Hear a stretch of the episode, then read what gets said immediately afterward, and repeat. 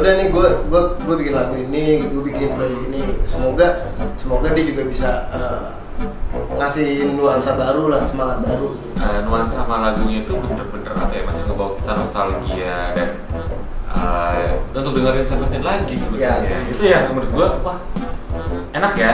Dan bukan berarti ini harus dibawa jadi gloomy jadi jadi sedihnya. Iya. menurut gua lebih ke di set kayak tempat angkringan lah. Wow, mantap. itu keren banget asli menurut gue ya Jogja banget nih ada angkringan terus ya lu bener-bener nongkrong non- nonton live musik terus suguhan itu angkringan Hmm, berawalnya dari itu ya. Ah, jadi dari dari musibah Musibah dari itu. musibah tsunami terus pas abis kejadian musibah tsunami itu dia bikin bikin tribute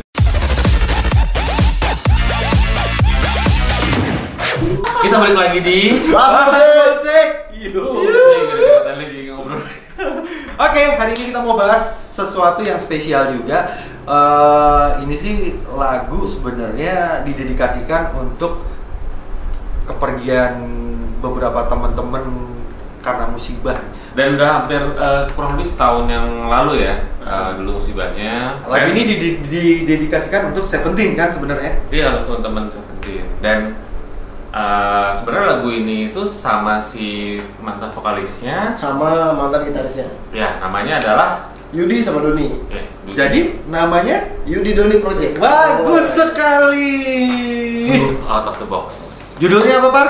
baik terakhir Oke, karena lo yang paling deket sama mereka nih, lo cerita sedikit tentang bait terakhirnya Yudi Doni Project nih. ya jadi menurut gua maksudnya eh, karena karena Mas Yudi sama Mas Doni ini eh, apa ya pernah menjadi bagian eh, keluarga Seventeen ya ya apa ya Tergugah ya rasanya. udah nih gue gue gue bikin lagu ini gue bikin proyek ini. Semoga semoga dia juga bisa eh, ngasih nuansa baru lah semangat baru gitu.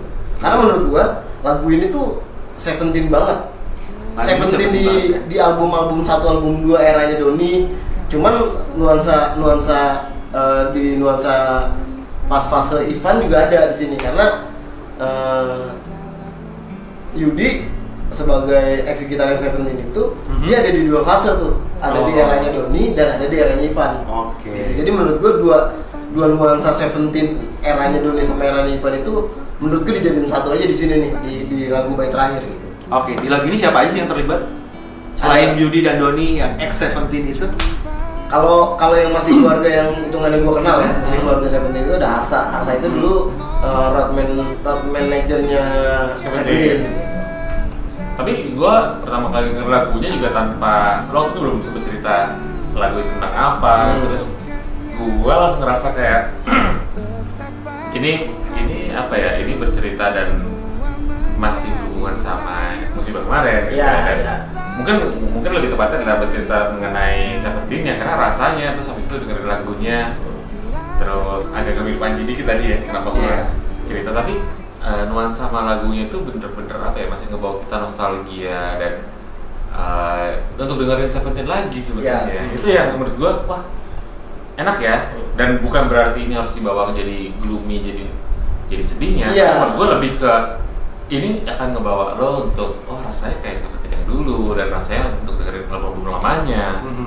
Ya paling nggak ini salah satu bentuk simpati dari Yudi Doni sebagai mantan eh, Seventeen kali ya, Ya. karena sudah merasakan dekat dan menjadi keluarga Ya. akhirnya bikin lagu ini. Nah yang menarik di sini eh, untuk section streamnya dibantu sama Popo Joko Inberli. iya walaupun Jokowi Berlin juga ngebantuin buat si jadi memang banyak banyak apa ya banyak musik-musik Jogja lah yang yang terlibat gitu.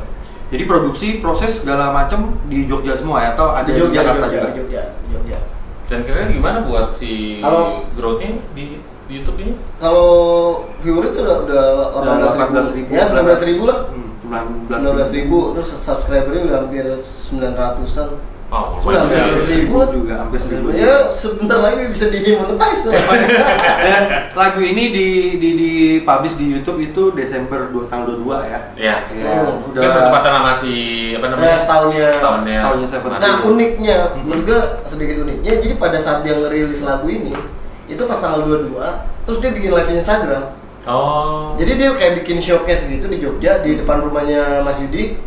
terus apa ngundang teman-teman eh, musisi Jogja lah segala macam jadi di set di set kayak tempat angkringan lah Wow, mantap. itu keren banget asli menurut gua ya Jogja banget nih ada angkringan terus ya lu bener-bener nongkrong non- nonton live musik terus suguhan itu angkringan Hmm, dan itu live di Instagram. live di Instagram Ya. pas tanggal 22 itu gue bilang the best sih gitu Ya mungkin itu bisa dijadiin salah satu contoh juga untuk musisi-musisi yang lain buat bikin intimate sama fansnya kali Iya. ya. gitu. Ya maksudnya uh, konsep intimate ya emang se apa ya simpel itu, Iya. sedekat itu dan kalau menurut gue yang bener-bener gopar tuh lebih ke konsep yang angkringannya kan kayak tempat nongkrong iya ya. nongkrong. jadi jadi dapet. eh, jadi menurut gua maksudnya dalam tanda kutip akhirnya terkesannya lu eh, lu mau ngeluarin single apa pun itu nggak nggak dihantui dengan angka yang mahal gitu maksud gua Benar.